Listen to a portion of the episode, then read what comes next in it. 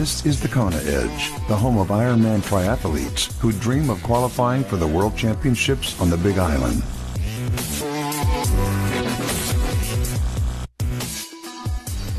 Welcome on to yet another edition of the Kona Edge. Uh, it's good to have you with us. I'm Brad Brown. We've got a returning guest once again, James Wilson. James, welcome back. Nice to nice to touch base. Let's chat running. You you mentioned that you're fairly injury prone. Frustrating, isn't it?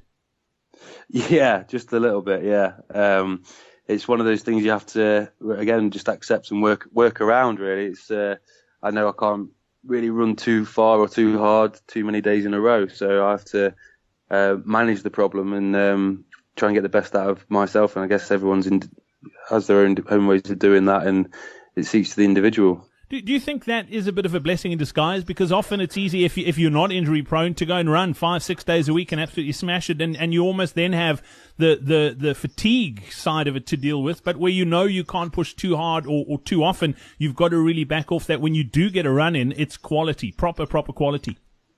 Yeah, I think that's the um, the, the the great thing about triathlon in general, isn't it? You you know that if you can't do um, one thing, you can be doing the other. So um, yeah, there's I, I can't have two, maybe three runs, and and they're, they're different. I'll I'll have one long run, um, one tempo run, and then and then some something else that I'll I'll throw in the mix depending on how I'm feeling. Um, but yeah, I, I think I'd. Uh, I don't think I'd last too long if I was running uh, running any more than that. You you you've told me that the bike is is your strongest of the three disciplines. You're not a bad runner. I mean, you in our first chat you spoke about uh, training to to possibly run a sub three marathon. You've got to be pretty good to to go under three hours in in, in a marathon. You, are obviously good at it. You, you enjoy it as much as you enjoy cycling, or is it one of those things again? It's almost a necessary evil, and, and we're just going to go and do what we need to do. No, no, I do. I do enjoy running. Yeah. Um, uh, again, we uh, trying to get out as much as as much as possible. I, I, don't think you'll find me on a treadmill too often, um, but it's it's nice to kind of, especially over these winter months, try and mix in a bit of bit of cross country, a bit of fell running, and uh, you know see some different parts of the world where you know you're not necessarily looking at your you you watched for, for pace and and are you sticking to this and, and, and everything. It's just nice to kind of have those ups and downs, inconsistencies where you, you're working on um, effort rather than kind of well, well, around here I should be running this pace or this is flat I should be running that and having a nice kind of diagram at the end that all looks nice and even splits. It's like I enjoy kind of getting out and mixing it up. Um, yeah, getting muddy. as far as gains go, is there one thing that, or a couple of things that you think you've done over the years that's given you the biggest gains on the run?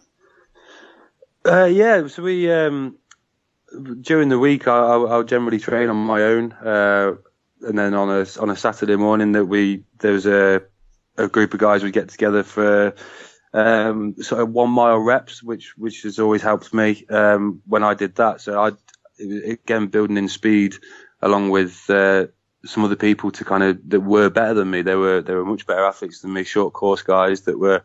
Um, you know, a lot faster and, and had that in their legs, whereas I'd never really kind of blasted out too many one mile reps. So we'd, we'd just go out, do sort of two or three mile warm up as a build and then five mile reps off, um, eight minutes.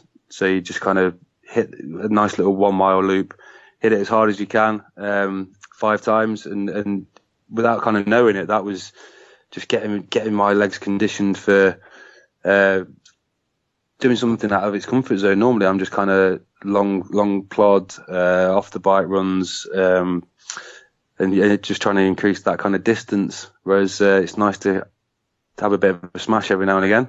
Yeah, absolutely. It, it also mixes things up and, and keeps you you interested. That way, you're not doing the same old, same old. Yeah, exactly. Yeah, exactly. And uh, yeah, try not to run the same route as as much as I can, and um, always always try and run a loop is my philosophy. I hate out and backs.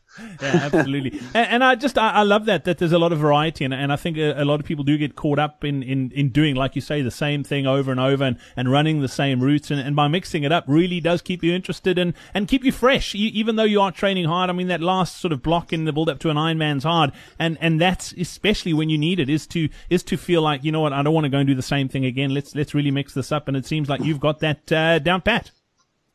Yeah, yeah. It's uh, you can. There's a lot of different ways to do it, but it's um, when I suppose you lim- running you kind of limited as to where where you are and what's what's out on the doorstep. But every now and again, I'd get the train home from work and just get off a few stops early and and, and run home from there and, and things like that, and you know, just try and mix it up a bit Yeah. into everyday life as well. So it's uh, it doesn't feel like you get home and then you sit down. By the time you've had a um, five minutes to yourself, it's hard to think about going to train again. So if you can do it on the way home from work or mix it into your day and, and turn the run or the bike into part of your commute, then uh, yeah, you've already ticked a box before you got home. Yeah, I loved. I, that's something I love doing as well, and I haven't spoken about. it. I would get my wife to drop me off however many k's or, or miles away from home, and, and I need to run back, or, or like you say, on the way home from work. And the only way to get home is if you run. there's, there's no other Yeah, way to go. So uh, it's uh, Uh, yeah, I usually get dropped off by the missus, but yeah, but that's not normally. I'm not normally asking for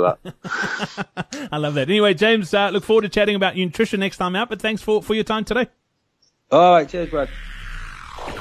We hope you enjoyed this episode of the Kona Edge.